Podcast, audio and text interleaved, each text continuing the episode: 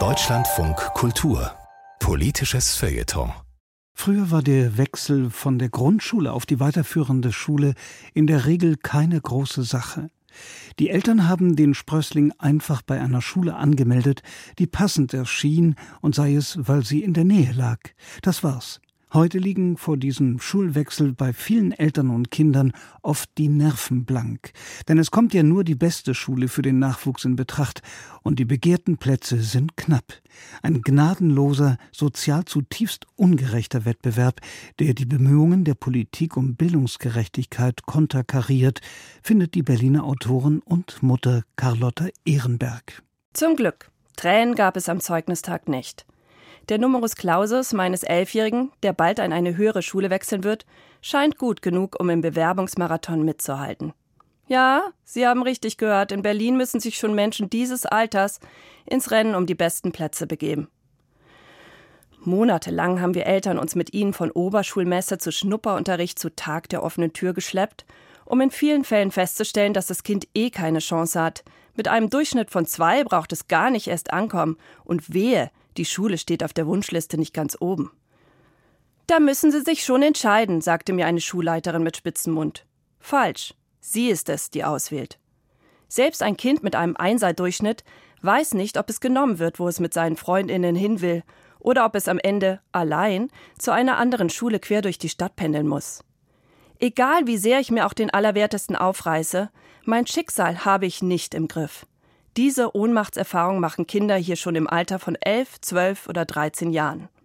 Das ist doch eine wunderbare Vorbereitung für das spätere Leben, werden Sie nun sagen. Und da haben Sie recht.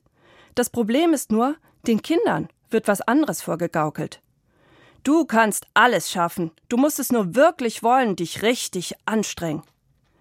Was für einen Stress haben sich unsere Kinder in den letzten Monaten gemacht, um den Berg an Klassenarbeiten, PowerPoint-Präsentationen und anderen Leistungskontrollen zu meistern, um ja nicht auf eine Loserschule zu müssen.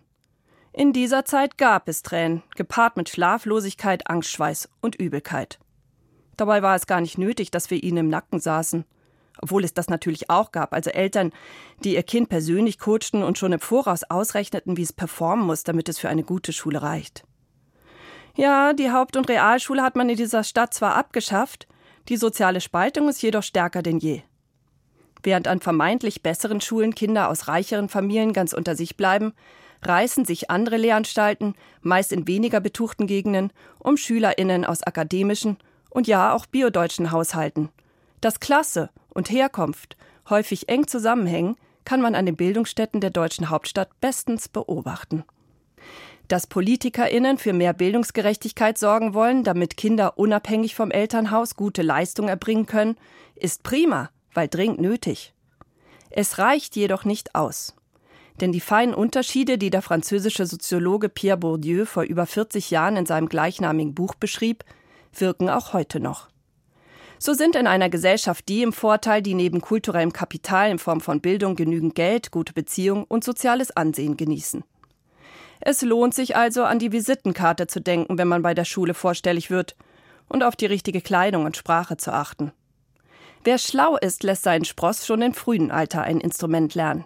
Dafür gibt es an einigen Schulen einen Bonus.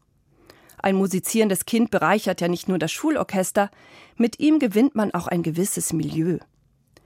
Mit den 15 Euro aus dem Bildungs- und Teilhabepaket lässt sich die Musikschule ja leider nicht bezahlen so wie im Falle einer Absage ärmeren Eltern leider das Geld für eine Privatschule fehlt oder ein Anwalt, der den Schulplatz einklagt. Ein Kind von Gutverdienern hat noch einen weiteren Vorteil einen freien Kopf. Im Gegensatz zu einem Kind, dessen Familienalltag von Geld und Zeitnot geprägt ist. Das ist empirisch belegt. Kinder aufgrund ihrer Noten miteinander zu vergleichen, ist deswegen schon von Grund auf falsch. Und sie gegeneinander in den Wettkampf zu schicken, in höchstem Maße ungerecht.